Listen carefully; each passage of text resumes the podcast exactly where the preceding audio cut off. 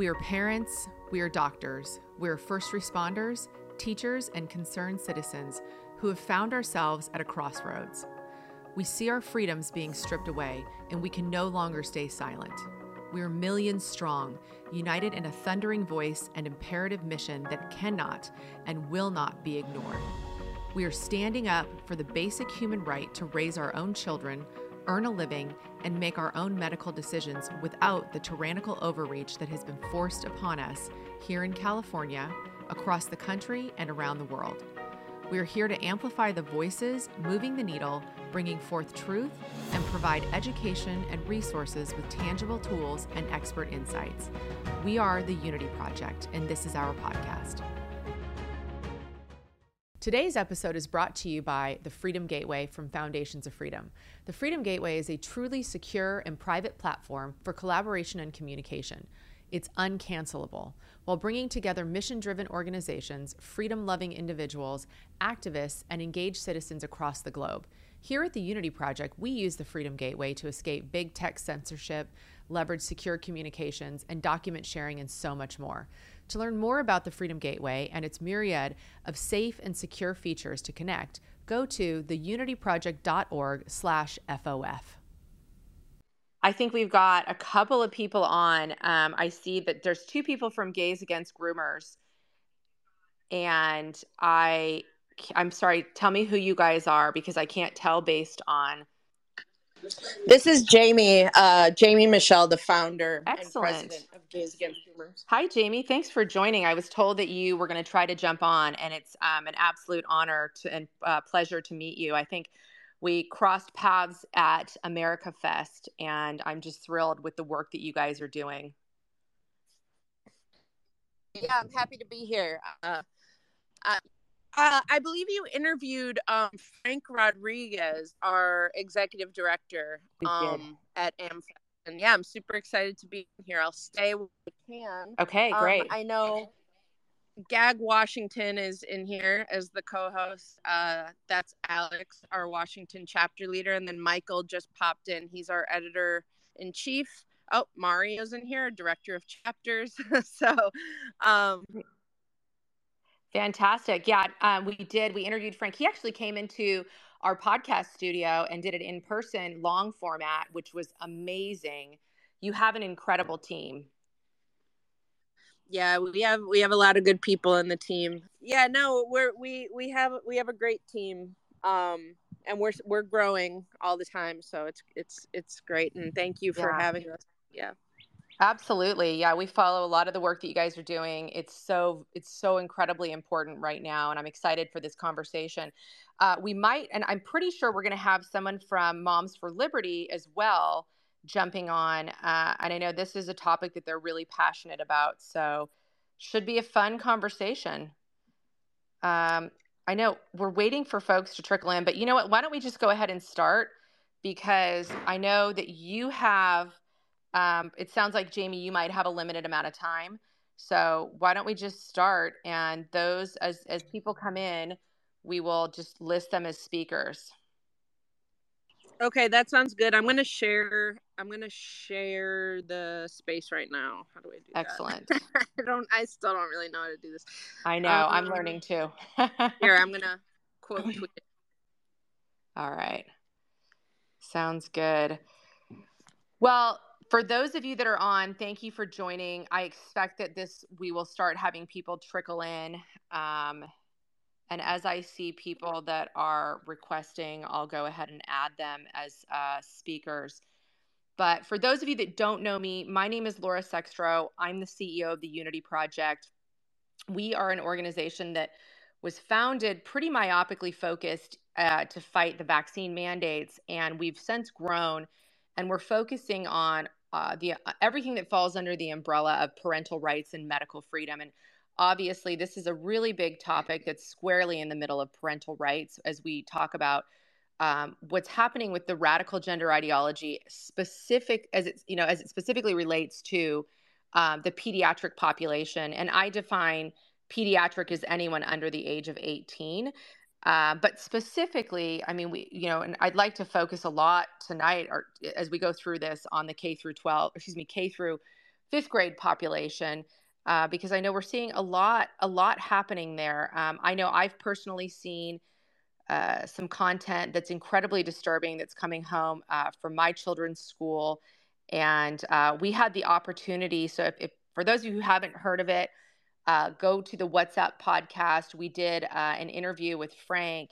and he was. It's probably one of my favorite interviews that we've done thus far and Jamie, I, I want to give you an, an, opportunity in just a moment to introduce yourself.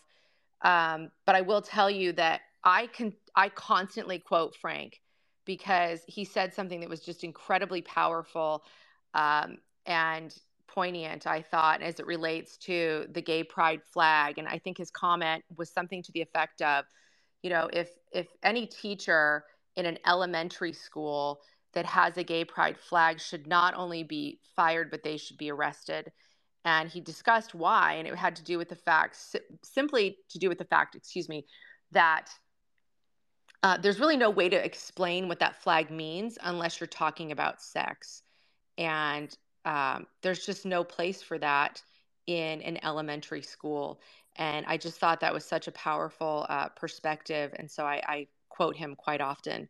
So, Jamie, I'm going to turn it over to you. I'd love for you to to introduce yourself, and then I'd love for the folks on your team to introduce themselves, and then let's let's dive into this conversation. Okay, perfect. Yeah. Um, I'm Jamie Michelle. I'm the founder and president of Gays Against Groomers. Uh, we're an organization completely com- uh, comprised of gay, uh, bisexual, lesbian, and and some trans people uh, that are fighting grooming of the grooming of our children being done in our name coming from our community. Um, that includes the sexualization, the indoctrination, and the medicalization of children.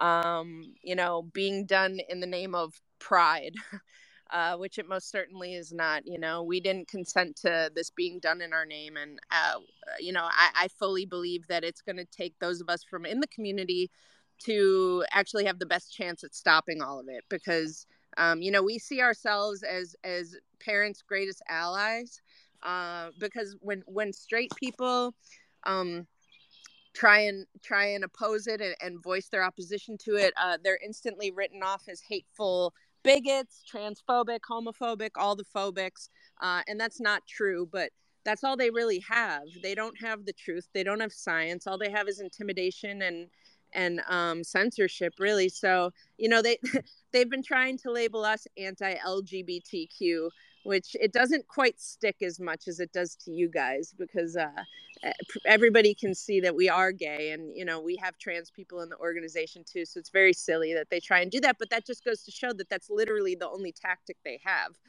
um, so you know gays against groomers uh, we're, we're fighting it every day um, we we have I believe 16 chapters now, uh, and and those are growing. We're we're launching more all the time, and um, yeah, I, I just really appreciate the work you're doing, and I love the name, um, you know, the Unity Project because that is what this is. You know, uh, people far right you know christians bible belt christians we get messages from them every day thanking them and uh, thanking us and telling us that they stand with us even if they don't necessarily agree with the quote unquote lifestyle as many people call it um, you know we don't agree that it's a lifestyle but what i'm trying to say is this is the most uniting cause on earth protecting children's innocence and, and safeguarding them from harm uh, which is what this agenda is is doing so um, yeah, I that's that's pretty much my spiel. uh, I'll let Alex and then Mario and Michael. You can you can call on on them to uh, say hello and introduce themselves. Sounds great.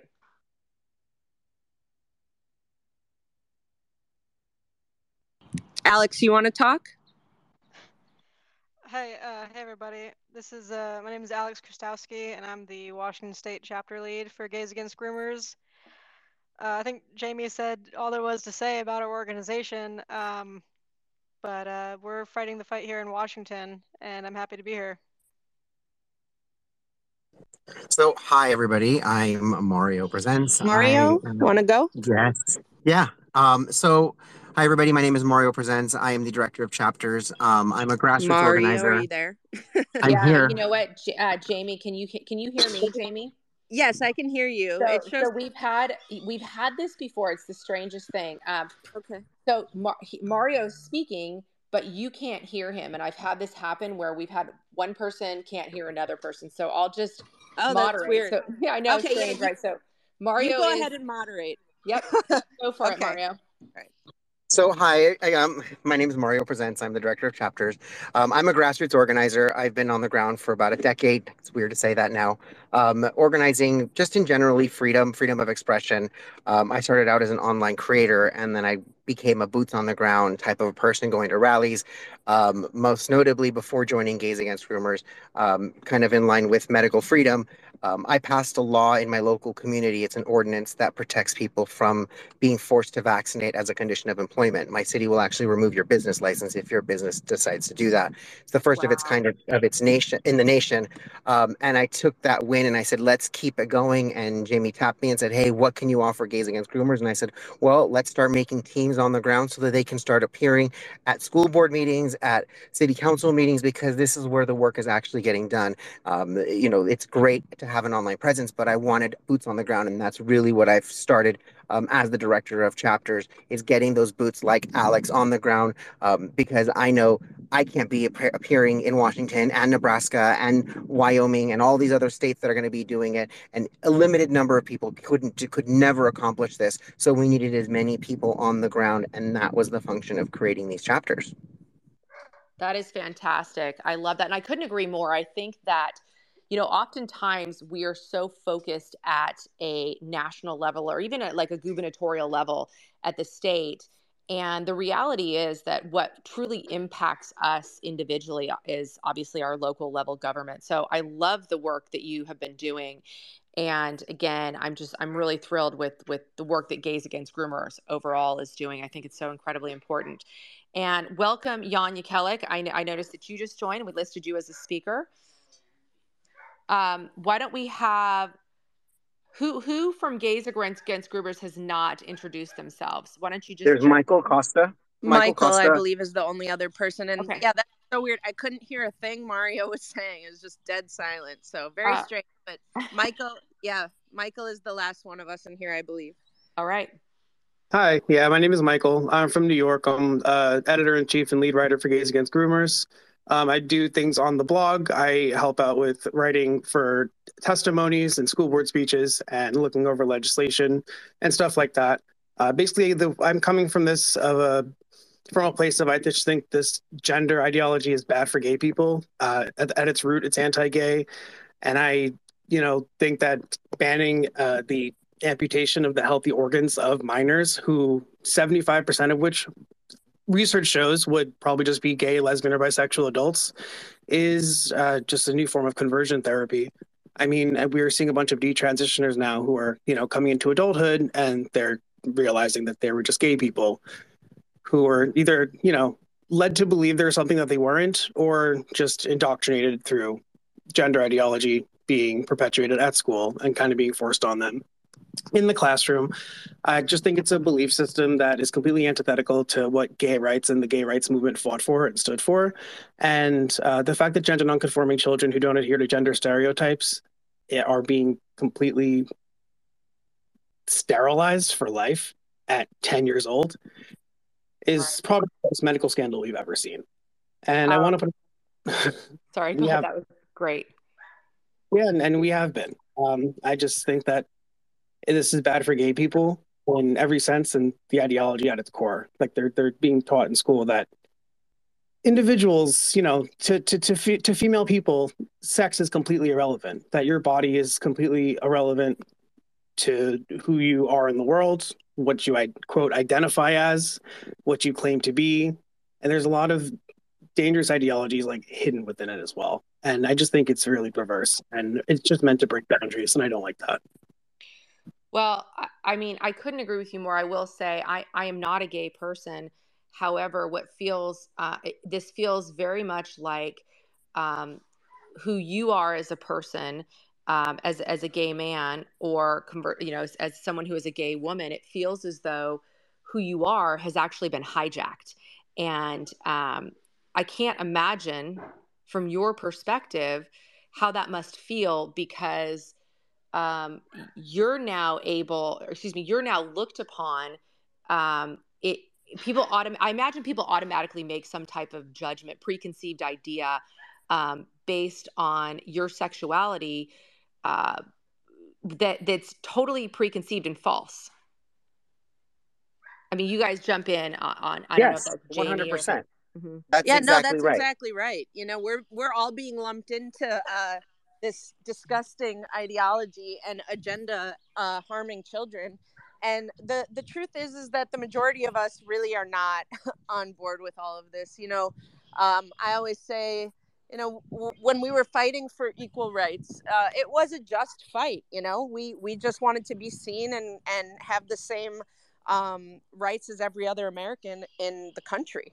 And and we won that battle. And I, in my eyes, I was like, okay, let's wrap wrap it up, pack it up, let's go back home and just live our lives and not bother anyone. You know, I never wanted to push anything on anyone. I just wanted to live my life. And you know, us gay people, we're just like everyone else. Um, the majority of us that do not want to push this on children.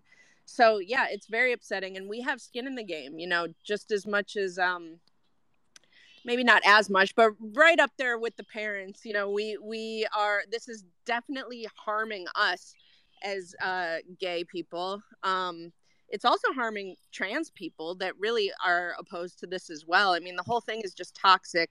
Um you know and first and foremost obviously it's harming children and that's that's what our fight is about is saving them. But i always say that our mission is kind of twofold you know and in the process we also want to save ourselves because if sure. our rights do get rolled back, it's going to be solely due to this, you know, this push on children. So, um, right. And I think that's such an important point, Jamie. And before I, I answer that or respond to it, I also want to introduce Jan Jekielek. Jan, did you want to introduce yourself? Uh, sure. Um, I'm a senior editor with the Epoch Times. I host a show called American Thought Leaders, and I cover this general issue quite a bit. And I see even a few people in the audience, I think, who may have may have even been on the show, and Laura Laura has as well. But one in this whole realm, right? The thing it, it's it's very very nice to meet you. I didn't catch the names of everybody who's in in the accounts. I think I heard I heard Michael, but um, it's this. I I see a kind of massive backlash fomenting here and i almost one sometimes i wonder if it isn't something that's intentional and i'm very very concerned about what that will look like because i think i think it could be terrible right? And and and it, frankly you know a lot of the it, it seems like the for example you know this you know the response to the to Riley Gaines recently that was filmed and is up and you sort of and I I, I keep getting this this sort of indication that a lot of these frontline activists are people who just have very some sort of very serious psychological issues that they're kind of allowed license given license to enact on whoever happens to be there irrespective of their sexual orientation. Um, and and there's there's inadvertently going to be some kind of backlash to this and I'm, I'm terribly worried about how this is all going to play out. It just it just it looks really bad. Yeah i want to say um, in response to that that that is absolutely true. I mean it's happening now you know in recent years uh, acceptance and tolerance of gays and lesbians and trans people is plummeting. You know, um, we we had finally ch- achieved a good standing in society and seen as equal, and it feels like this this movement, uh, this push on kids, is rolling everything back, everything that we fought for back um, decades. I mean, it's just wiping it all away, you know, and the backlash is happening and it's going to continue to grow. And we're very aware of that uh, and, and it's a huge concern of ours as well. Yeah, I feel like these little gooners are messing everything up. They are. they are, you know. And and and the thing is is like while this is coming and being done from in our name in our community's name uh, it's not very much a community anymore. We don't really like them and they don't like us but you know for the sake of language uh, you know the, the people doing this that are in our community are actually a fringe minority. I truly believe that. It's just that they are backed by every powerful institution in this country and honestly the western world. I mean they are the they are as vocal as they are because they're they're backed by the media they're backed by corporations they're backed uh, by this administration. They're back the medical industry. I mean, all those people pushing it and behind it are not gay themselves, and they're not trans themselves. You know, so it's like we're being used as a shield uh, we're being used as scapegoats really and, and a shield to attack kids um, and yeah we're we're we're getting the brunt of it you know and and i totally understand it and i think that's why gays against groomers is so important also to just show like make the public very aware that uh, there are many of us that uh, do not support what's happening and we want to stop it just as much as everybody else um, if not more so um, right. because of that that backlash and and the opinion people are forming about all of us. So I would love to get your response on what's happening legislatively. Uh, we're seeing states, obviously, California always is the tip of the spear and leads the way for bad legislation. Um, so I can cite, you know, there are some bills here in the state of California. Uh, I believe it's, I believe it's SB 107. Um, I'll have to look up that number, but you know, uh, Senator, State Senator Scott Wiener has um, authored a bill that's been signed by uh, signed into law. I see Michael laughing about that. That is his actual name, uh, Senator St- uh, State Senator Scott Wiener, and um, it's been signed into law, and it basically allows California to become a sanctuary state for uh, children being brought across state line uh, without the knowledge or consent of their parents receiving gender affirming care. And in the process, if the parents at all fight back, they run the risk of actually losing custody of their children. And that's just one bill that we're that we're seeing there. And and, I, and I'll say that that Scott Wiener was so proud of this legislation. He's working with 19 other states to author similar legislation. So I would love to get um, your feedback and your response on this because we're seeing this at all levels, whether it's from um, an academic standpoint. You know, LAUSD, which I depends on their their student body uh, numbers, they vacillate. I imagine between that and New York in terms of um, the how how large the school district is. I, I believe right now they're the second largest school district in the country, and there is a written edict uh, that says that that teachers are to keep secret from parents uh, any child that wants to gender transition. Uh, to me, this is where we're starting to see the real danger.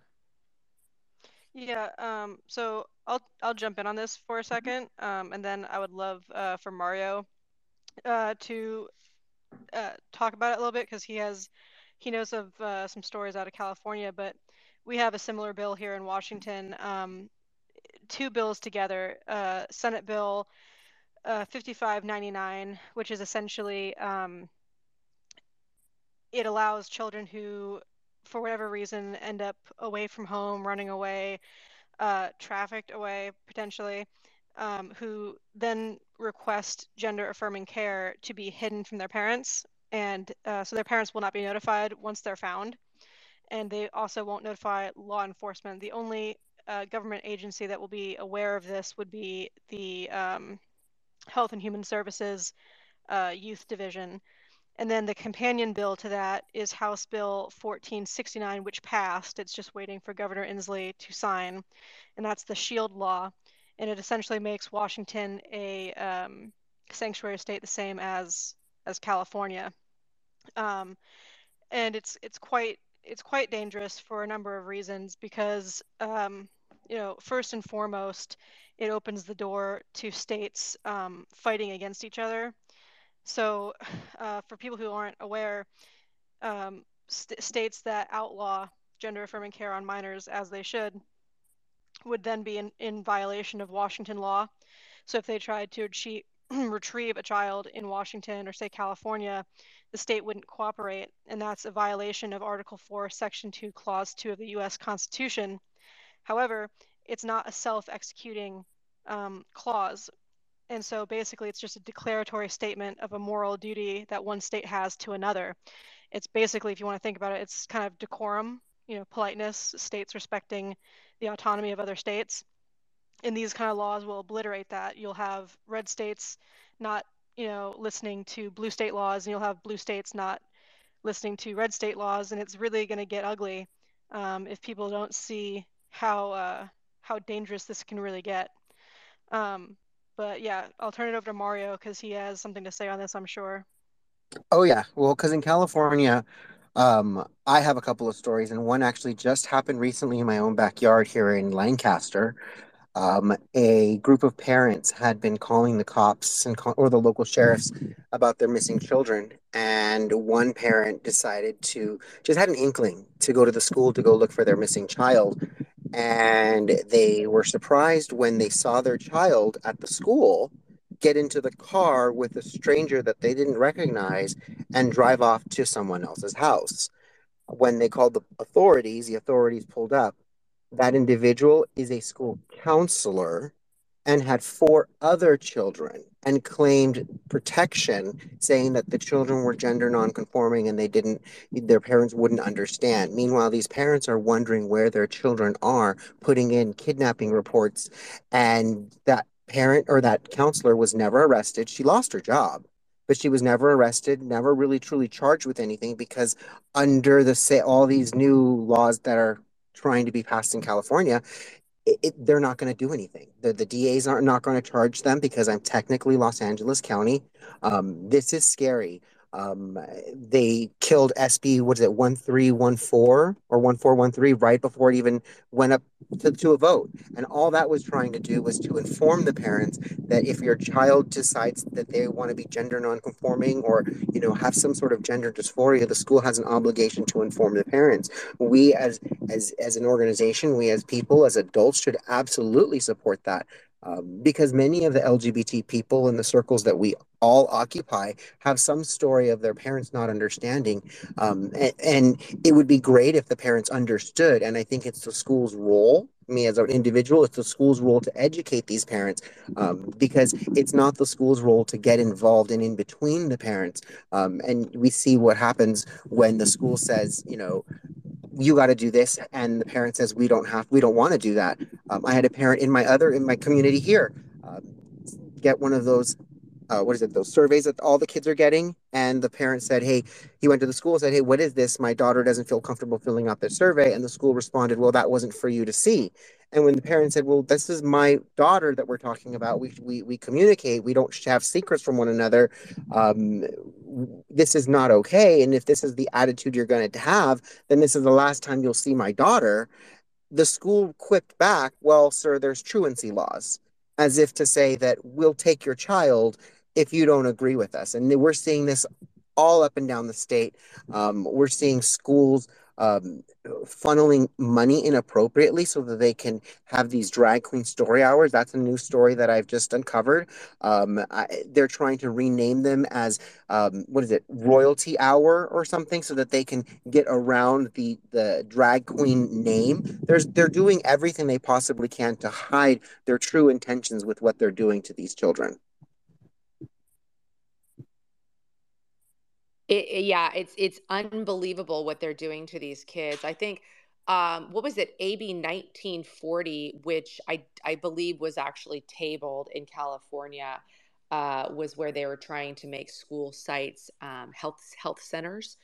Um, and again, this this falls under this um, you know they do this eh, eh, through the lens what they what they would say the lens of benevolence and trying to help children but we all know that it's very agenda driven and these are the mechanisms that they're using from a legal standpoint to uh, strip away parents rights and to harm children and i think there's one right now i don't know the number off the top of my head and, and mario perhaps you will um, being in california there's a there's a bill right now that they're considering that will allow um, children to be taken away. I'm going to read this. I think it's it's AB uh, 665. It says legislation that ostensibly is, is, about extending mental health care to lower income uh, California youth and is a provision that effectively would terminate parents' rights mm-hmm. um, for kids. So basically, if your if your children are going and they're expressing that they're having some type of uh, gender confusion, they can actually use that as a mechanism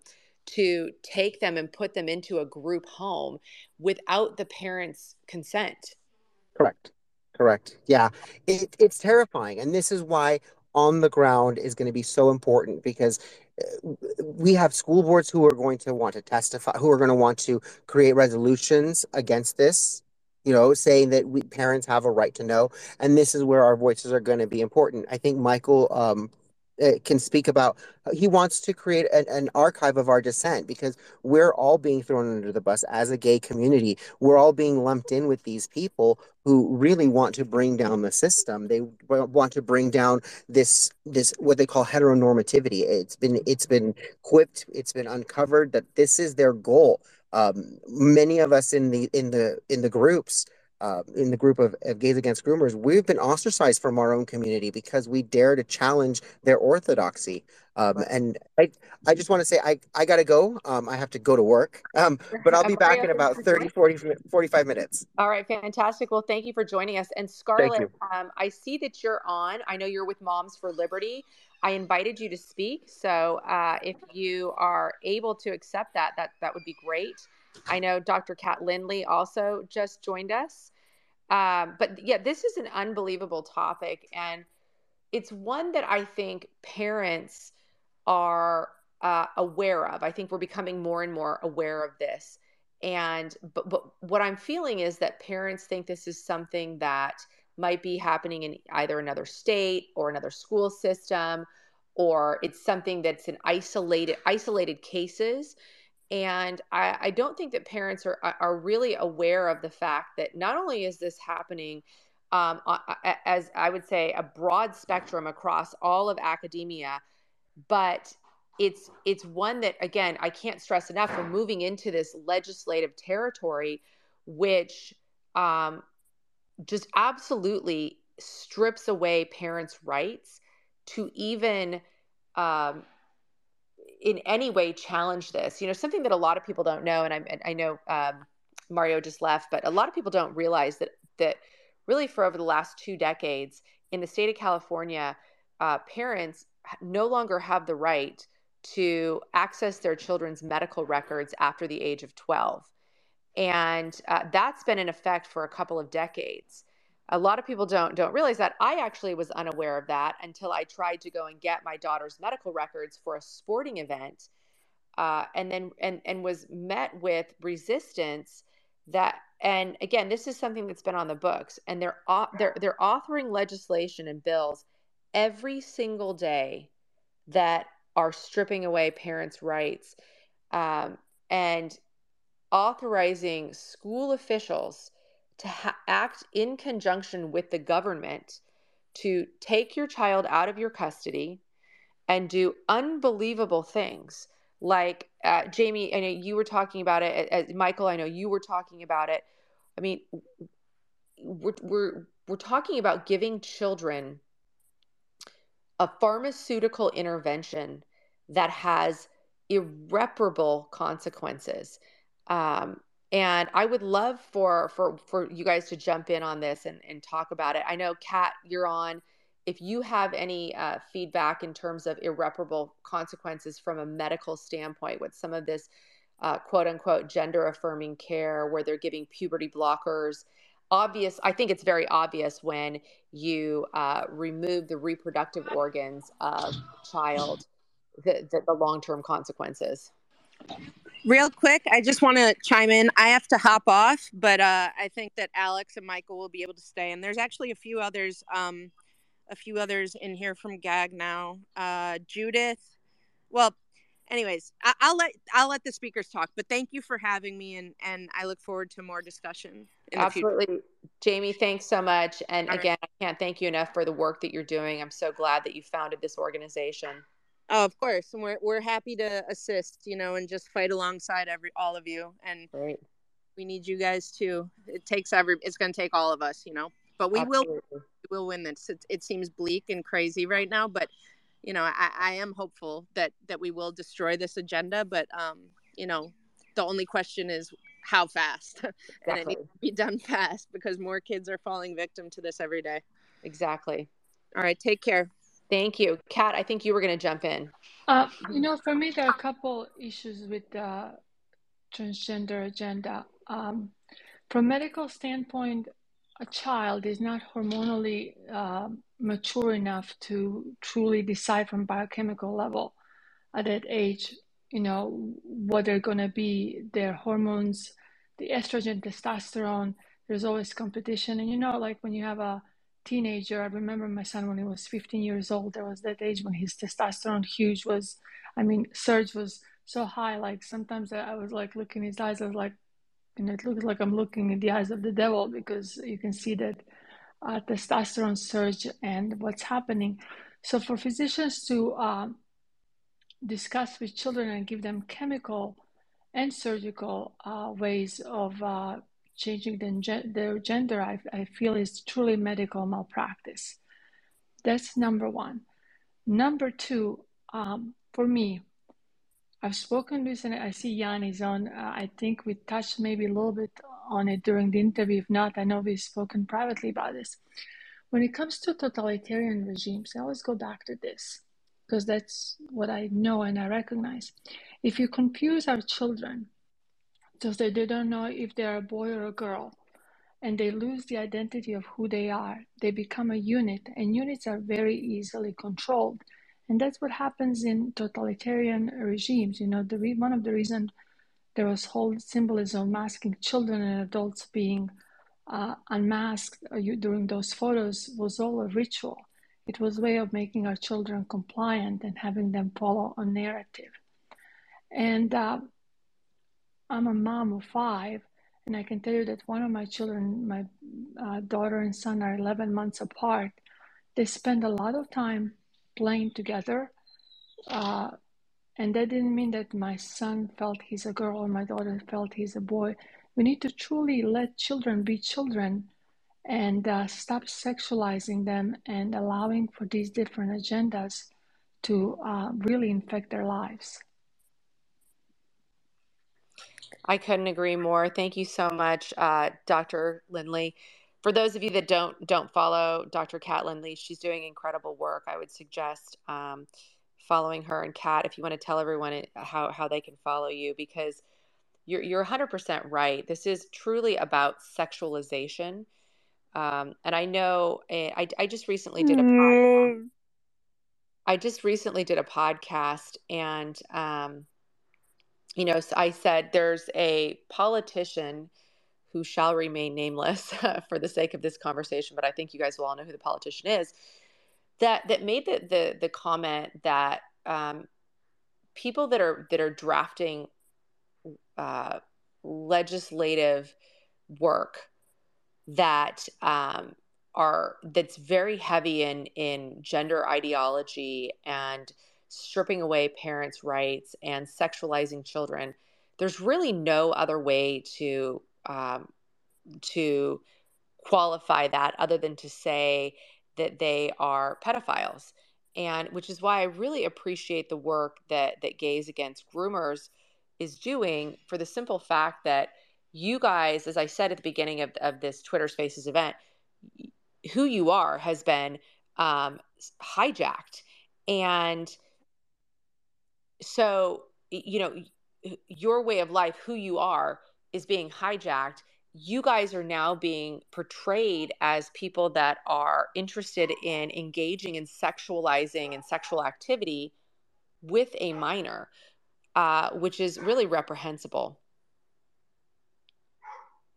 Yeah you're completely correct. Um, one thing to note about these types of laws um, is that uh, states that are leading the charge on this on gender ideology and um, the trans agenda, specifically in regards to children, is that they they often do legislative uh, bill dumps. I think Washington is in you know thousands of bills in a legislative session, and, it, and you get lost trying to keep track of all of them. Um, but to highlight one such example, um, so SB 5599 in Washington, specifically in the language of the bill right away, the first thing it says essentially is that any person, any youth group or youth home, registered or unregistered, would be able to house a minor who's run away. Um, that's and so the first thing is any person, and that's intentional. And it went through several um, attempts at um, being reworked, and they left that in on purpose. Um, their number one priority is making it as easy as possible for children to be on this conveyor belt of uh, confusion and then medicalization, uh, and ultimately, you know, anxiety and depression will follow. Um, and it's really quite quite sad, but what it does to the to the gay community, and I have never really called it that. Uh, it never made sense to call it that, but for gay people, what this what this really does is it it it makes us look incredibly bad, and mm-hmm. as a mm-hmm. gay parent, um, it's extra alarming um, how aggressively they are trying to separate children from their parents. Um, and they, they always say it's only it's only the, the bad parents, right? It's only it's only the parents that are bigots uh, mm-hmm. or that are abusers that they're going to target, and that's not true. Um, they don't want any parent knowing what's going on in the classroom. They don't want any parent um, being involved in in school as much as they say they want parent involvement. They do not. Um, so to any parent who's listening, um, the first thing you need to do is get your kids off social media, take away their technology first and foremost, and then also be incredibly aware of what's going on in their school. Um, look at all their assignments. If they take a Chromebook home, make them pull up their account and look through it. I mean, you have to be really proactive. It's not easy. Uh, it's a pain in the butt but you have to do it or you're just going to get lost in the weeds and it's going to be too late. Um, what I tell parents is when they're in states like mine, is that if you think your child is a is that real risk for falling to this ideology, move. Mm-hmm. That's not a joke. Move uh, for your child's safety if they're at risk to falling for this. If they're not and you want to, to stay and fight, then I think you need to do it with your voice and your vote. Wow. I want to uh, ask a quick question, and this is I, I've never actually myself been able to speak with. I haven't had the opportunity to speak with one someone who, you know, deeply believes that this is the right thing to do, right? To to give children the opportunity to be separated. That the state. I just and I'm wondering if anyone, any of the speakers, have actually spoken with people who think that this is that this is the right way. I mean, you know, they, this was actually like a platform in the Virginia gubernatorial election. You know, one of the candidate that lost basically said, you know, I think it's, you know, it's it's the schools that should have the you know the decision making over parents. I forget the exact the exact line, but, but this was the idea. Um, and I mean, there's a, there's a deep ideology at work here. That that that's one. So that's one thing. That's a question. The other part that strikes me in talking about this sort of the totalitarian or nature of of the way this is um, i guess of the ideology behind it um, the thing that strikes me about this whole process of transitioning it's whether it's the social part already the the medical transitioning it creates this sort of lifelong dependency on the system so if someone wasn't dependent on the system already now they're dependent on the system um, especially obviously through the medical transitions. And that is, I mean, just just that in itself is a horrifying thought to me because you're basically creating a permanent. And then there's the the, the even more horrifying part to me, which I, I frankly had a very difficult time accepting. Even was that there's people out there who you know simply have a profit motive in this because people who do get medically transitioned as a child will be forever a client of this you know medical behemoth which is being created to to to service them you know with all sorts of challenges whether be they be they psychological or physiological and so forth basically forever. And this is frankly horrifying to me and i and i still grasp i still can't entirely fathom that there might be people involved in seeking to profit from this but i've seen i've seen the paperwork that shows me that that exists Yeah, I I love that those questions and that um, insight, Jan. Thank you so much. Um, I, I would I'm going to pass that over to someone from Gays Against Groomers. I could because Jan, I personally have not spoken to. Oops, I've personally not spoken to any um, anyone that has in any way uh, cited that this is something that they believe in, that they believe is healthy. um, in some sense, I almost wonder if people that are are on board with this or quote unquote on board with it are um, just simply going along with what what feels like is is the appropriate thing to do, but they themselves don't necessarily agree with it. So I would say someone from the Gays Against Groomers, if you guys want to jump in on this one. I think those are great questions, Jan. Thank you for asking.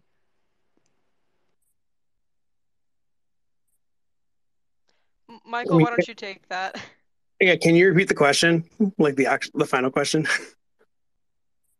Um, there's the first question. This was more my my my actual question. It was, you know, did has anyone on the call on this, uh, you know, met people, someone who deeply believes that it's the right thing to do to separate uh, children from parents and and you know essentially have them be sort of you know wards of the state or, or something like that and then the second sort of the second question is there's this you know this ideology that's behind this it has this totalitarian kind of bent where basically everybody that it, it create there's a, there's a dependency created through the process of um, becoming trans a dependency on the system. And then the third possible question if you want to comment on it is the people that see the profit motive in this and creating these lifelong kind of clients of the of the system so to speak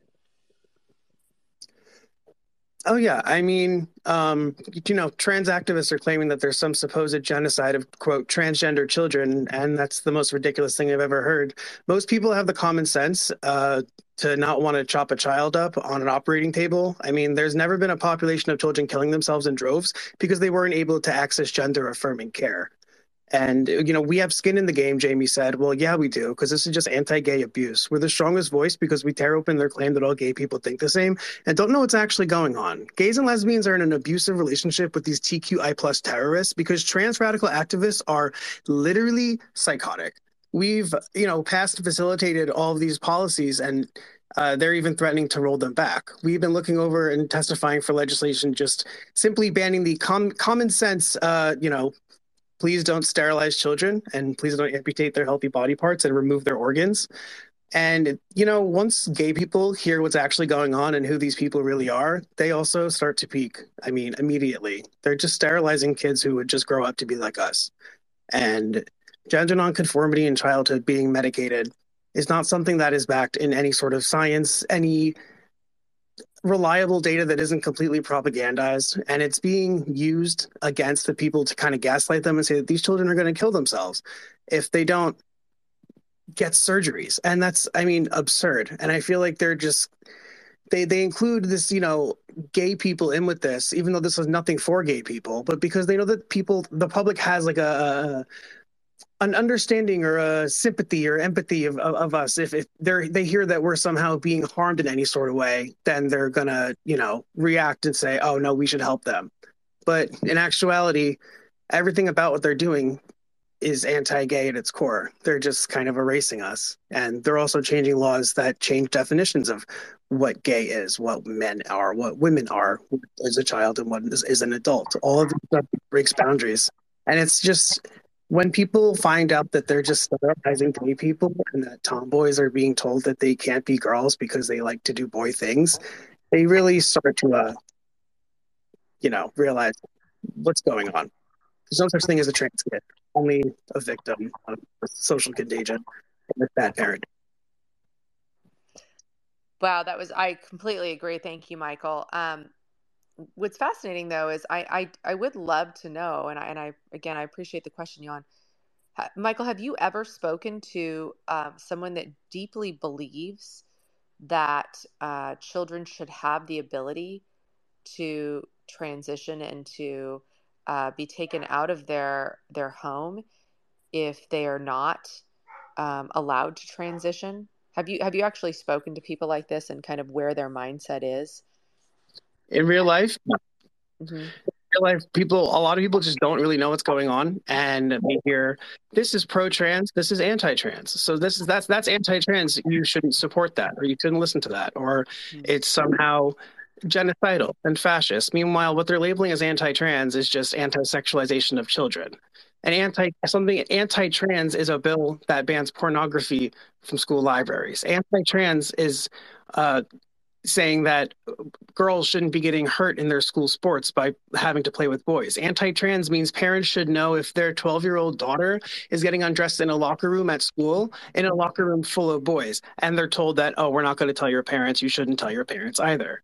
Mm-hmm. So this is all what gender identity legislation does, and these are what, what's being labeled as transgender rights in the United States for transgender and non-binary individuals, mm-hmm. and no such individuals exist. You can't legislate civil rights based on a belief, and then it pretty much they're they're looking for complete destruction of every other group of people and i mean if your movement completely goes against the goals of gay rights against parental rights against women's rights against safety against common sense and reality then you know your movement is on the wrong side of history and I mean, they know exactly who we are as well. The people who are proposing these like now bills, which are kind of a backlash to right wingers, or I mean, we're nonpartisan, passing our legislation it kind of has shown them for what they're actually looking for and that they're looking for all or nothing. They're not get, looking to concede or get uh, accommodations or make any sort of reasonable agreements. They, they just kind of want all or nothing, complete self ID and control for everyone else's beliefs. It's right. stuff. Um, I so, do want to jump in for a second because I yeah. do actually I have met I have met and talked to people who do deeply believe this not terribly hard in Washington. Um, so to get the, to the crux of it, and then I want to, I hopefully want to see if we can check on some of these people who have their hands up. Um, the best way I can summarize the thought process for the people I've spoken to um, is that they view this as something that is completely organic. They don't think that these types of materials being shown to children uh, has influence. I'm not sure how they come to that conclusion based based on anything you introduce to a child has influence, but they really view this as only only children who are truly, you know, quote unquote, born in the wrong body are going to do this. Um, but the data doesn't doesn't support that.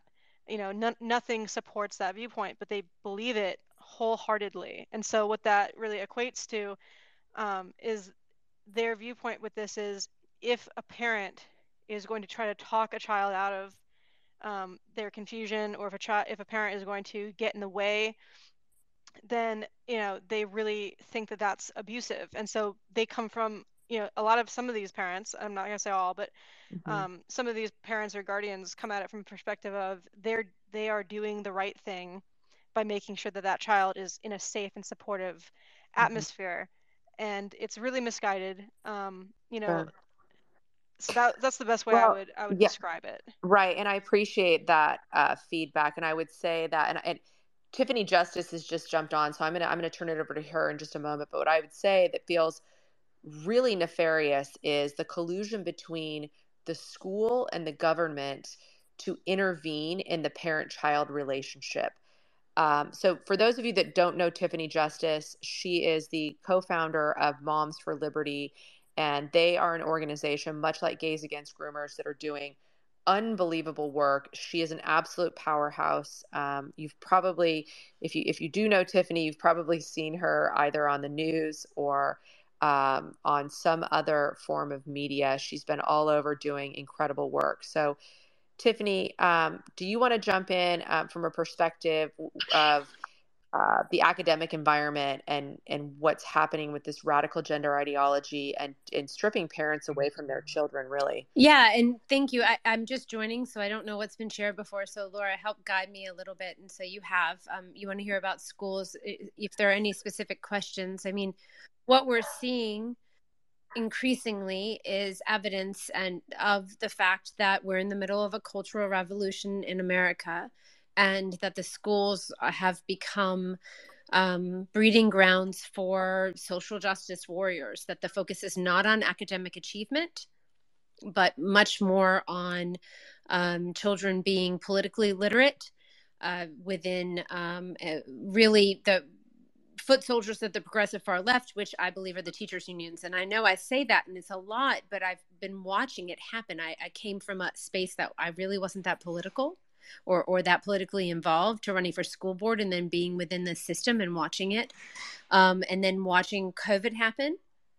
And really, it, that just revealed a lot uh, of the layers like that you know we tina and i have said on school board you got like a taste of what was happening in our public education system and how it was being used um, we, we could see the things that were happening we were watching and then all of america kind of saw the failure and now we're in this place where you can see the teachers unions and the parents are warring for control of the mm-hmm. schools but parents are the many and we need to sure. fight and take the schools back and so um, but definitely i mean you have laura you have we have closed door conversations happening between adults and children in schools without the consent or knowledge of parents that is sending children down a path of um, gender transition. And we know that right. it starts with the pronouns and the name and the acceptance and the love bombing and then it becomes very difficult to find your way out of it yeah. It's terrifying um, also, happy birthday, Tiffany. Oh, thanks. yeah, happy. Yeah, thank you. I appreciate you joining. Uh, why don't we do this? Why don't we uh, get to a few? I know we've got some hands raised. Um, I think we've got Judith and uh, Gabrielle. Why don't we start with you, Judith, and then we'll jump over to you, Gabrielle, and we'll just we'll go through some of these questions. Yeah, hi. Thanks. Uh, thanks for having me. I'm the director of communications with Gay Against Groomers. And um, I wanted to speak up because a couple years ago I walked away from the Democratic Party um, because their logic made no sense to me anymore. And uh, the more I started digging, the more I realized that a lot of this has been going on for a long time this sort of like twisting of logic, this twisting of justice. And to back up what Alex was saying, these people genuinely believe that they're they're being righteous. They they think that being angry about this stuff and shutting down is that's their way of purporting their own justice. That's their way of standing up for what they believe in. And they operate from a place of emotions, very much so. And a lot of them don't realize how they've been weaponized and manipulated by the things that they're watching, the things that are on their screens.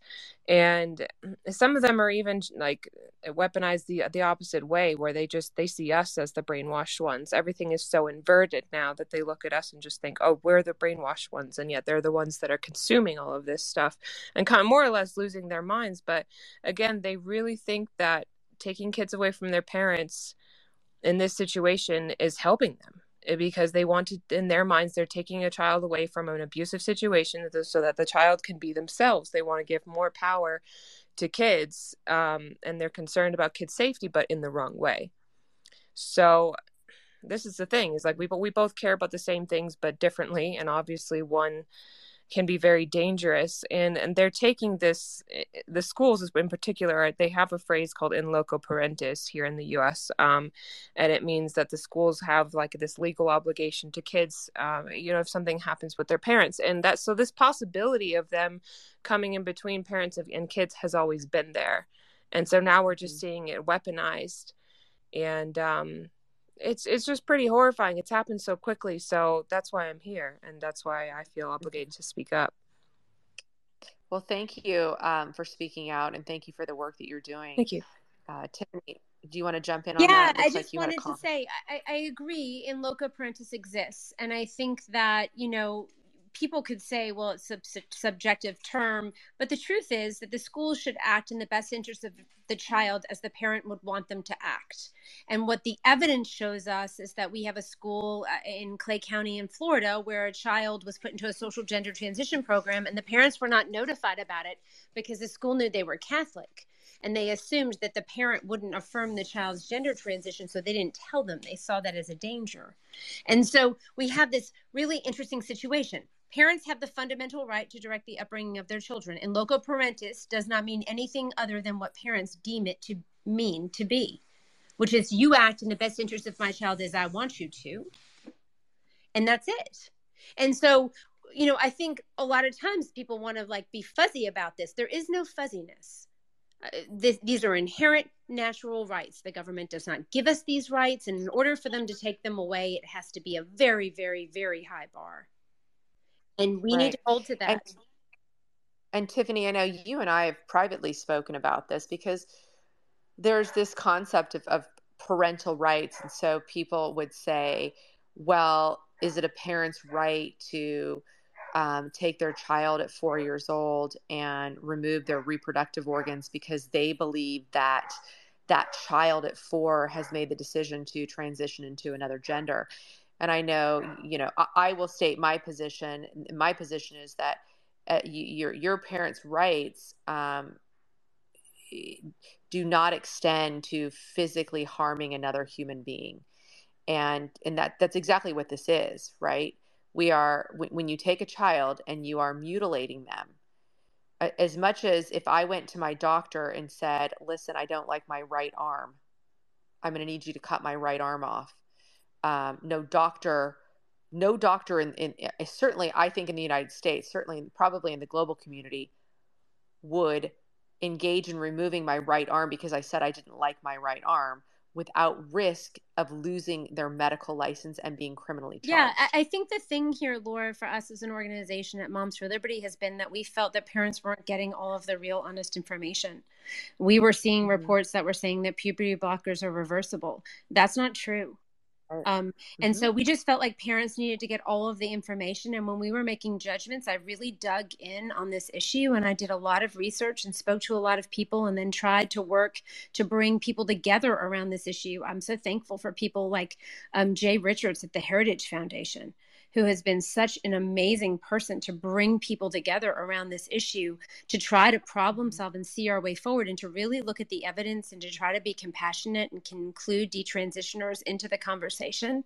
And um, I think we've been trying to do that, but as we see, and we follow what's happening across the world, we see that in Europe, things are changing people you know mm-hmm. people that were very invested in this are, are are are, making different decisions about how they handle children other things have come out as well about uh, the rate of autism uh, in in girls at, at tavistock and that is mm-hmm. concerning and we're seeing the same thing in america and so you know, I, have been proud of the work that's happened in Florida with Governor DeSantis and the Board of Medicine because they really have handled it in, in a, uh, a proper channel that creates lasting change where you're not legislating on this issue, but you're really looking through the mechanism of the Board of Medicine at, at evidence that we're seeing from around the, the world. And they brought people in and had testimony and they have changed the standard of care for uh, gender dysphoria in florida.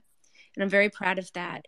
Uh, and, and, i hope and we see there's legislation all over the country making that happen. I think we're going to look back at this time in horror for the things that are happening to these children um, but you know, this wasn't. This was. I've said before. It would seem to be a difficult issue, but uh, it really isn't because there are men and there are women, and there's a small percentage of people that are intersex. But um, the idea that you know men and women don't exist is just not something that mothers are going to accept. Laura, I just want to make a comment on something you said about a parent. Like, uh, if you have a four-year-old child who wants to have transition and stuff like that, no one actually asks how many parents that actually encourage this, especially in younger, younger children, how many of them possibly could have Munchausen by proxy?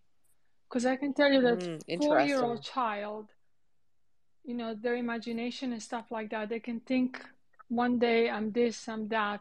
So to actually go to this transitioning uh, surgery for a child or medication, I really think that medical boards and physicians should look into doing an evaluation on parents as well because uh, you know putting your child through a transition like this at young age really at any age I, I think that's an adult decision it's not a child decision. But we need to start asking that question too. You know i i would i think that's a very logical question uh kat. I think anyone that would take their child um especially children that are you know really still developing and start some type of medical intervention to um, intervene in the, the process of, of human development should absolutely be questioned. Absolutely. I think I, I would agree with you 100% on that.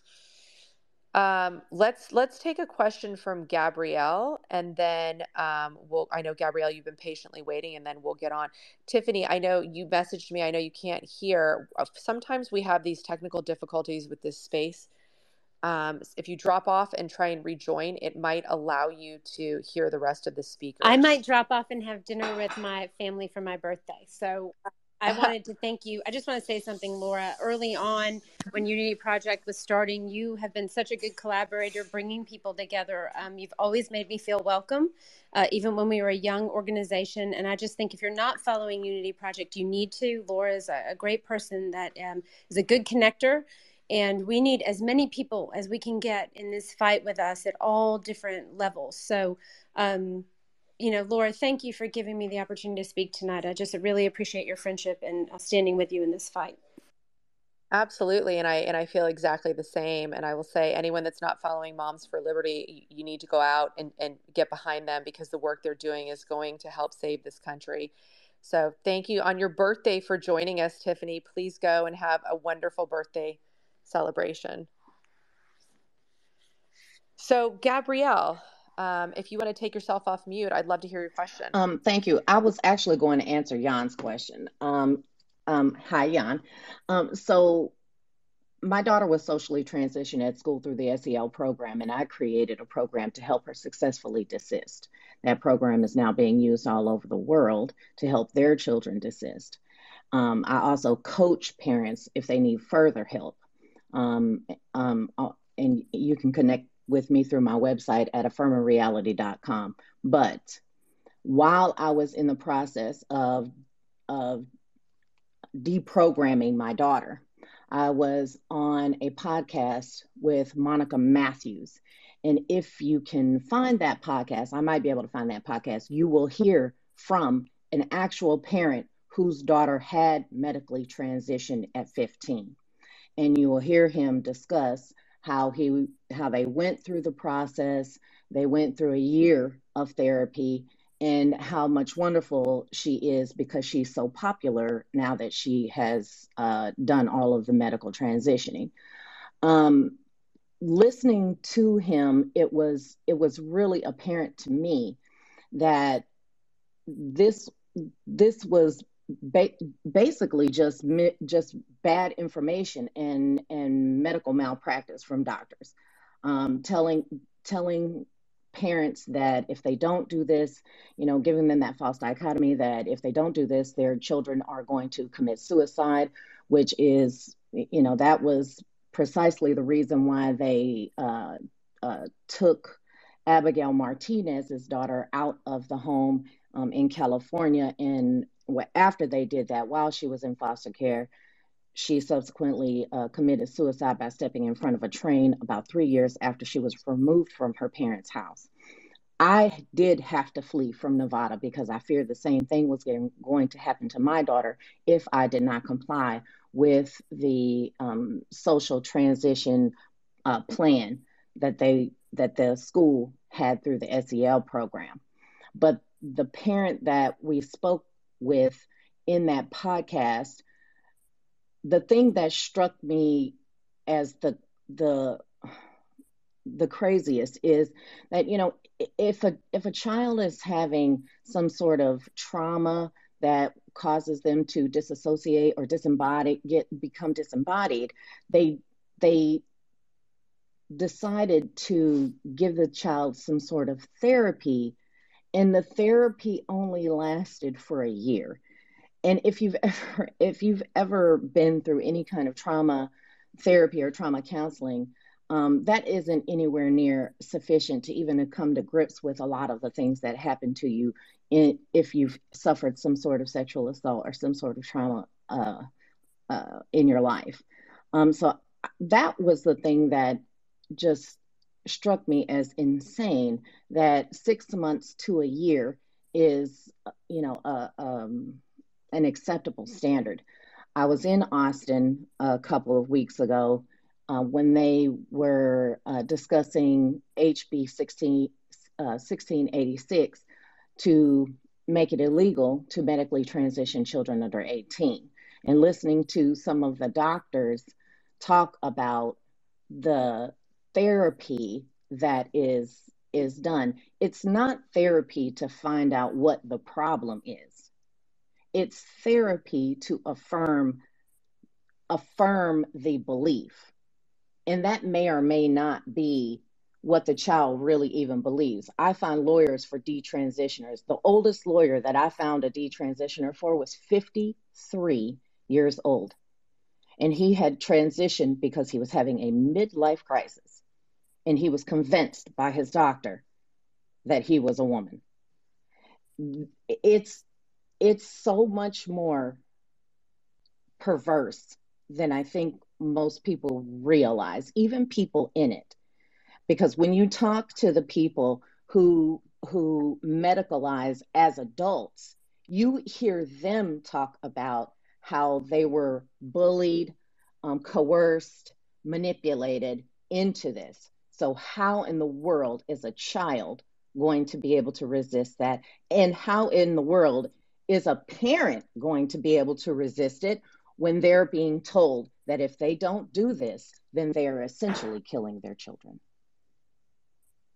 Wow, Gabrielle, yeah. um, your journey is unbelievable. Sorry, Jan. Go ahead, and then and then Gabrielle, I'd love to connect with you outside of this. Absolutely. No, I was just going to say that I've heard this this many times uh, from from from parents uh, who have been told this, and from you know people in the field and so forth. That the standard line, when the moment that a child says that they have some gender confusion or some kind of something, basically they believe they're somehow different than what than than the body they were born in, so to speak, um, then the response to that is you know affirm, affirm, affirm. But the parents are then told that your child it's not that they may in many cases they might commit suicide, but they will commit suicide, and this is incredibly obviously massively frightening to any parent. And a lot of parents basically agree in a lot of cases or agreed from people I've spoken with to actually doing to to to you know the social transitioning at the beginning simply because they were told this and with with such strong authority from the you know the, the medical professional involved. And that there there's absolutely no supporting evidence for that claim. It just it's it's simply false. It's called dysphoria. Sorry what was that? It's called gender dysphoria. Mm-hmm. I, I think that that is a misnomer um, personally. Um, because when I talk to detransitioners, when I talk to people who come to me to hire lawyers for them, they never experience gender dysphoria. And the mothers that I talk to who I have helped helped parent their children into desistance, they also have said that their children never experienced gender dysphoria. My daughter never experienced gender dysphoria. So so um it seems to me like again like if you have a, a young child maybe kindergarten age goes to school and um, they're starting to see all of these things that are happening in their classroom that are that's that's washing away any form of gender and then they their their teachers are now questioning and asking them hey you know how do you feel? Do you think that you're a boy? Do you think that you're a girl? And then uh, they now see someone who is in a position of authority and that person that's in a position of authority is driving them down a path and they become confused right? It's is that what you guys um, are also uh, experiencing am i articulating that correctly alex? Uh, yeah you are. Um, absolutely. So kind of like what we were what we were kind of discussing is there's a very big difference between the normal, you know, what happens with adolescence where everyone gets uncomfortable in their body. That is universal. Everyone experiences it. That's not the same thing. Um, what they're doing is they're trying to label, essentially, they're trying to say puberty, right, is um, is gender dysphoria, and they're doing this. They're convincing kids of this because of the way they teach it. So if you look at some of your kids' materials, like I've I've had a chance to look over some, when you look at how they explain what gender dysphoria is, it's very, very dumbed down, um, inarticulate nonsense. Things like, oh, if you're a girl and you like blue and you like construction trucks and you like to be sporty, well, maybe that's because you're a boy. And, and they really do say it in those types of very straightforward, uh, dumbed down language. And so when you present that to children, it's incredibly confusing because you know what you're really talking about here are you know personality types you know you have very effeminate men you have very masculine women that it's on a spectrum as far as your personality where where do you fall in terms of uh, how agreeable versus non-agreeable are you? And then you have things like uh, just general preference. And they're they're trying to put it's it's amazing where we went from in the in the gay mu- uh, movement talking about you know we don't want to be in boxes to everyone must have a box and if you don't fit in the box we're going to put you in one ourselves it's really kind of crazy right um but yeah that's exactly that's exactly what's happening um, right. um is there there there kids that used to express gender dysphoria at a young age were rare mm-hmm. and it was usually very very aggressively asserted. But that changes when you start introducing the idea to them. That's when the whole thing changes. Yeah. Yeah. And it seems to me like, again, um, it's you have this person that's in a position of authority um, that's driving it. That certainly adds a another uh, layer of complexity to this. Jan, I think you had a, a you were going to jump in there. Right. Um, I just wanted to catch who it was that was just speaking right now. This was the most fascinating thing that you said. Essentially, they're saying that puberty is gender dysphoria, which is just shook me to the core. Um, and you know, maybe we can connect afterwards. But um, the other thing is, there was in, in one of the uh, episodes I did with uh, Miriam Grossman, um, we talked about um, how in the previous diagnostics and statistical manual to the one where gender uh, uh, dysphoria was introduced, this whole concept was called gender identity disorder. Um, and it and the thing with gender identity disorder it, it was always this kind of strong and persistent identification you know it doesn't matter you know basically it's something that that that wouldn't wouldn't change over time right? Over over quite a significant amount of time. Whereas with this new gen the new gender dysphoria approach that idea that it was something that needed to be strong and persistent just kind of evaporated and you know ostensibly uh, intentionally because activists were involved in creating that des- new designation that's how i understand it Mm-hmm. And and Jan, I believe that was Alex. So uh, I'll make sure that I connect you guys outside of this. I'll also connect you with with Jamie, who's the founder of Gays Against Groomers. We've done a, a few podcasts with them, and they're fantastic. Um, we we are we have about seven minutes left, and I'd like to try and get to some of the remaining questions. I know uh, courage is a habit. You've had your hand up for a while, and and I hope I'm saying your name right, Jess. You've also had your hand up. So um, and Judith and Michael, feel free to jump in. Um, I know you guys have your hands up, but but feel free to jump in on on any you know if you have a question or if you have a response to anyone that's, that's speaking. Um, why don't we go ahead, Courage? I see you took yourself uh, off mute. Go ahead and jump in. Ask your question. Hello, good evening. Thank you for letting me uh, speak for a few minutes. Um, I kind of wanted to give some things to parents um, around this topic. So my organization focuses uh, primarily on issues in K through 12. So that's what we do. Um, that's what we look into. That's what we make tools for the average parent and legislators for. And so I just wanted to kind of give you some uh, just some facts that every parent can use because there's a lot of emotional blackmail that goes on in schools. And then I want to kind of tell everybody where this is actually coming from in schools and then give a couple of tools that parents can take and print out and use. So uh, historically, 0.003%, okay, 003% of girls had gender dysphoria. That translates to 1 in 30,000. In 2022, 1 in 167 girls uh, identify as transgender. That's what a social, contagion looks like. Um, in 2016 to 2019, there was a 389% explosion in minors, minors being defined as uh, 12 to 16, getting double mastectomies. So this is not gender dysphoria. This is not the transsexuals uh, that you hear about that are, you know, 50, 40, 56 years old. This is a social contagion. The way it's coming into schools, while everybody's correct, is in the classrooms, you see the flags, teachers, but primarily the source of this is coming into the schools through a mental health Trojan horse called social emotional learning. And social emotional learning is disguised as mental health, but it is a full school transformation. This is why the schools have been transformed. So when people talk about things like critical race theory, critical pedagogy, and then now the transgender ideology, they're not separate things.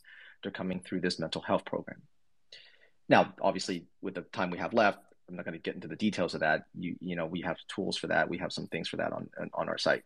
But the main culprit, the people who are the biggest purveyors in the schools, are school counselors and social workers. They are the ones driving the mental health uh, uh, programs and the culture of the school. And now the culture of the school is simply they are redefining two words, and those two words are safe and abuse. Because if you redefine words, you don't have to change the laws. They are taking advantage of exist that laws that have been in existence for a long time and for right for the right reasons of being able to separate a child from a parent if the parent are abusing them, which is very it was a small minority. So today they've expanded the word safe and abuse. And so I think uh, some of you had mentioned the laws that are going through. There's, to our knowledge, there's thousands of schools right now with uh, official policies that say that school counselors and social workers can separate the parents from the children or children from parents if they're deemed unsafe and abusive. And all that means is the parents do not succumb to the transgender cult and the delusions. They don't call them the right pronouns. So if I burn my son with cigarettes, uh, they treat me the same as if I don't want to call him a her. Okay, so that's that's what it is. Um, I was just in Maine helping them fight their uh, chapter 117, which is their version of of this. So the idea, you know, so Jan, to answer his question, and uh, nice to see you again, Jan. Um, the I we have talked to many people who believe this is the right way, and they're mostly school counselors and social workers. They are trained through uh, the American School Counselor Association. And we did a big expose on them last summer. We've been, do, we've been exposing them all year. We went to their conference, we pulled their uh, webinars, we pulled their training materials. So they are trained, the school counselors. There's no more guidance counselors. The ones that we all knew growing up, we saw once every four years, in our high school. They're, they're gone. This is a this is why there's so much money being put into mental health um, because they're flooding your schools with school counselors and social workers under the guise of social emotional learning. And so uh, these counselors are pushing this onto your children and they're working to separate them, the parents, by saying they're not, they're unsafe and then they're abusive. And so they're taking advantage of the existing laws.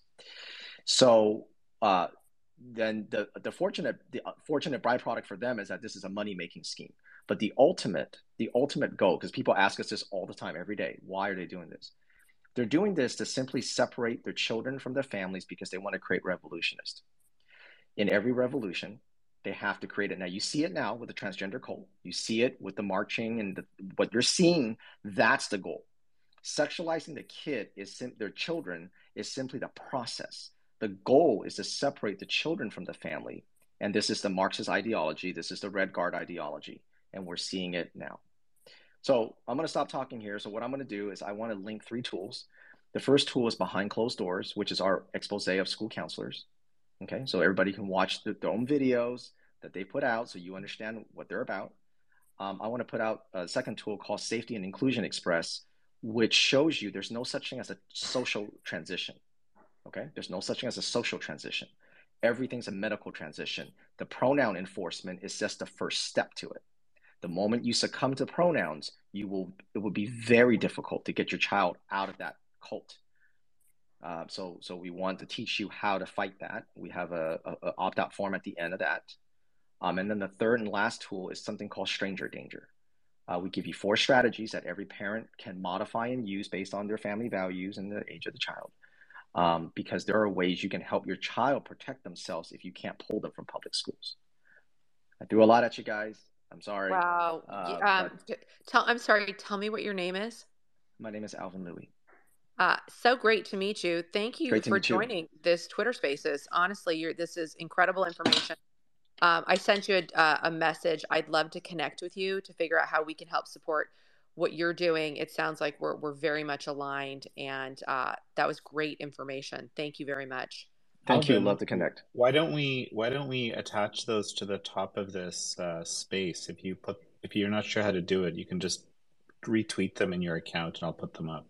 Or Fantastic. I got it. I'll maybe a put 'em- host maybe a host needs to do it. I can't remember. No, I got it. I'll put it in the uh the thread so that people afterwards can see it, and then I'll also put it in the nest. I'll put it up right now. Thank you. Yeah, it's powerful information, and I agree with you. Thank you for the work that you're doing. Um, Je- uh, Jess, and I hope I'm saying your name correctly. I'd love to hear your question, and then um, we'll end it out with Michael and Judith. Um, so go ahead, Jess. Hi, thank you so much. I'm so grateful for this group. Um, I'm in, you know, when I was growing up, I I don't know if this would be considered gender dysphoria or not. You know, I, I remember feeling punished for being a woman, and I, it was related to abuse for me. And I, you know, it's taken some time, but it's with the birth of my son, honestly, and I'm 30 now, that I can say I'm in, you know, the you know I feel the most confident about being a woman and it took time. And and if I was a kid in this system I would have absolutely been a statistic. And it's terrifying. Second question I'm trying to be quick because I know we're short on time. Um, how do we hold these social workers in New York accountable? My son is two. My ex before we broke up about a year ago alleges to me and I'm going to curse to quote him. He says to me you think I fuck kids? I am what I am. So he alleges that, and it's a he said, she said case. And God willing, so far in the system, we know we've had supervised visits. And so far, you know, he signed over full custody, which is great. But he could still get, I have a two year order of protection against my ex, and he could still get unsupervised visitation. The social worker in New York is gaslighting me now. She is, she was shaming me for even asking about supervised visits. She's like, oh, I think he's ready to do unsupervised. She makes comments to me, not to complain to my lawyer, has the nephew of my ex attend a supervised visit. So super inappropriate without getting permission. And I had witnessed inappropriate behavior. And then she just rolls her eyes at me, violates order protection. And then she she just literally to my face denies anything like that I like why would I go pay my lawyer four hundred dollars an hour to complain about what she did? I don't know how to hold this woman accountable. And I'm terrified because my son is two. He can't speak. The fact that New York would allow unsupervised visits, given the, you know, the situation is terrifying. And I'm just in no other option other than to trust God and, and, you know, and to keep doing what I'm doing. And luckily she removed herself because I did complain to my lawyer and she, you know, starts yelling at me and says, Oh, I could lose my job because of you. But I'm like, How do I take this step further so you actually do? Because the last three visits, my son's been crying during visitation with you. And she just, she has several other terrible reviews. And I'm like, What part of him alleging he's a pedophile does not freak you out? Right? You know, so if anybody here, I mean, you guys are really knowledgeable. If anybody here has any, you know, idea of what I can do or how I could report her, um, you know, I'm all ears. Yeah. You know, first of all, I'm Jess. I want to just say it sounds like um, you are an incredibly strong uh, woman, and trying to protect your child is always um, something that's important. And I'm sorry to hear that you're going through this. Uh, you know, I and I can hear the pain in your voice. As a mother myself, it's it's the the single most important job you will ever have, and it's and I've always said you'll never know fear and and love the way you do like, until you become a parent really like, like those are the two emotions. Um, we have worked with a woman her name is bobbie anne uh, flower cox i believe. She's an attorney Okay. that is doing incredible work in the state of new york. And and i'll just say it's unfortunate because what's happened child protective services social work has become weaponized. It's become a tool that is used against parents. It's not a tool to protect children. And I'll cite a few examples as it relates to the vaccines, for example. Um, I've spoken to several parents that have opted not to vaccinate their children. They end up taking their children to a hospital for some type of emergent situation. When the hospital staff finds out that the children are not vaccinated, they threaten to call Child Protective Services. I've also heard, uh, again, we're seeing it in states like California, where children who want to uh, you know gender transition if the parents are not on board, we're seeing Child Protective Services intervene and actually um, take kids away from from their parents. So, uh, you know, outside of saying, um, you know, I would say reach out to someone like Bobbie, uh, Bobbie Anne Flower Cox is her full Okay. name, uh, who is doing incredible work. Um, I would say, I, I don't know that I have any more words of wisdom other than to say, continue to to stay strong, report these continue to psychologists? Like. I mean, I looked at her her reviews on Google. Like, where would be the best place? Because if they're being, you know, conditioned, I mean, is Google the best place? Because she has terrible reviews by several parents. No, no, no, no. You need to, and and and I actually I'm going to ask Kat to jump in on this, but but I have personally reported a psychologist, um, and you you actually report them to their state board, Okay. um, for against their license. Y- you need to do more than just just report them to Google. Okay. And I agree, the best way of reporting someone is to their governing bodies and the agency itself. Even if they don't uh, necessarily do anything, there needs to be a complaint on file. Yeah. Thank you for asking your question. Again, hang in there. I can hear the pain in your voice. And um, sadly, I, you're not alone in this. There are a lot of parents across the entire country that are going through this in some iteration. So stay strong and continue to be a mother that is protecting your child, which is the most important thing I believe that you can do. Um, well, let's close it out. Michael and then Judith. Yeah, just regarding gender identity and dysphoria, and people were kind of talking about, like, you know, oh, this is a manufactured thing, this is a social thing, this is an ideological thing. Well, it's definitely, definitely an ideological thing. It's a belief. The trans cult is a sadistic and abusive, just absolute circus of demented medical malpractice. It would make Mengele blush.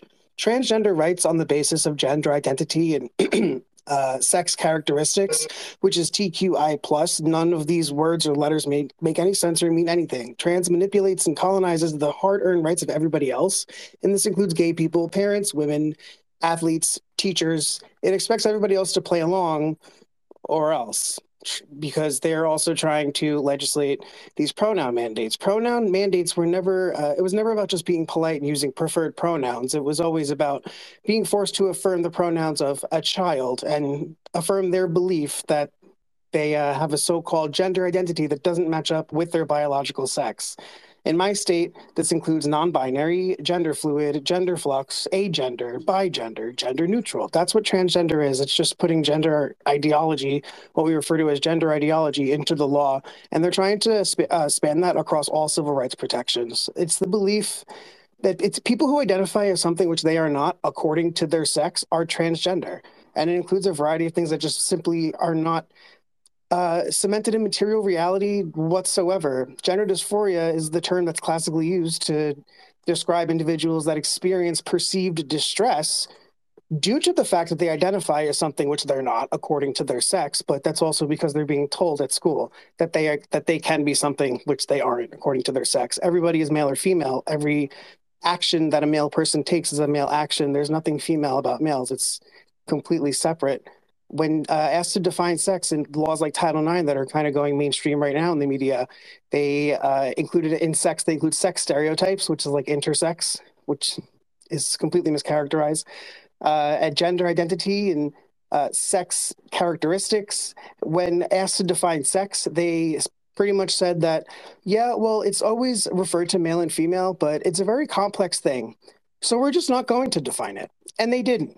They also included protected groups of people like queer and non binary and agender. Homosexual was there, but there was no definition of homosexual because there was no definition of sex either. They're using uh, you know, sex-based protections to insert gender identity and instill their ideology in every facet of life. They hate us because we tell them no, and they're losing. They specifically target everybody who doesn't agree with them, and the reason why is because they've been hunting after gays against groomers because we speak the truth. This is a cult. It revolves around the removal of body parts and the desexing of children. It preys on children who feel like they don't fit in. They're just medicalizing gender nonconformity and being an outcast. It's the new emo, but instead of you know nose piercings, it's uh, hysterectomies. They're telling people that you know, if you don't affirm a child's gender identity, then that's considered sex harassment. And transgender children have a civil right to have their identity respected and have pornographic books in the library to teach them about their identities. You're, if you don't believe this, you're not to be a parent because you don't believe in their ideology. It is a cult. And, you know, Marci Bowers, Laura Edwards Leeper, the people at WPATH, the same medical institutions that they cite, literally came forward and said that there is no evidence that these kids are going to die. It is a new form of conversion therapy. We've helped get it outlawed in five states. And the thing is, this is global. Finland, France, England, Netherlands, Sweden, Ireland, Switzerland, they've all been sounding the alarms about what's going on. And the Dutch people even are warning against socially transitioning a child. Because, like Courage said, it's all about, it starts with pronouns.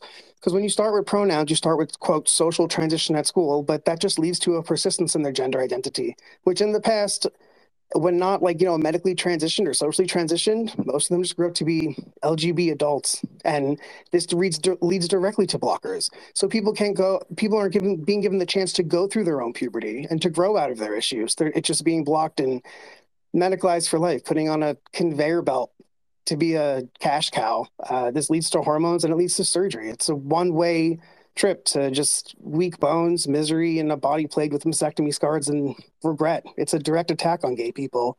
And I think that my approach is that I identify as a radical because I want to get things done. We've gotten, you know, covered more ground than I ever thought we would in eight months. And I mean, clutching your pearls and saying, gasps, what about the children isn't going to do anything. My, my, whole thing is just about taking action and being about offense. The idea that men and women don't exist isn't something that gay people are going to accept either, along with parents and gay parents included. The whole point of being gay is that we're gay and lesbian adults, gay and lesbian, male and female, men and women. There's only two. The red states have been the battleground for passing legislation, but I want wall to wall legislation in the federal government outlawing, the, mutilation, the mutilation of minors. I think that this is just bad for gay people in the long run. This is bad for parents in the long run, bad for children in the long run. And this is going to be something that's going to require medical care for detransitioners as well. And I've seen that there are states that are instilling that now to help detransition people kind of get their body back and get healthy again. Um, I appreciate you having me tonight, though. Thanks. I know I talk a lot. I just have a lot of opinions, and uh, I hope I.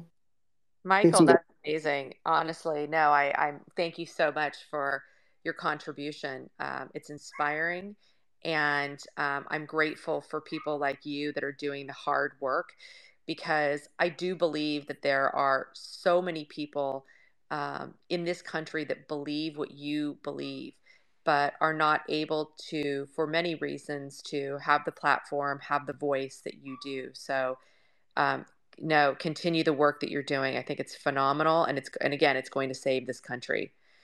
Uh, Judith, did you have a question or a comment? And then I'd like to to close us out.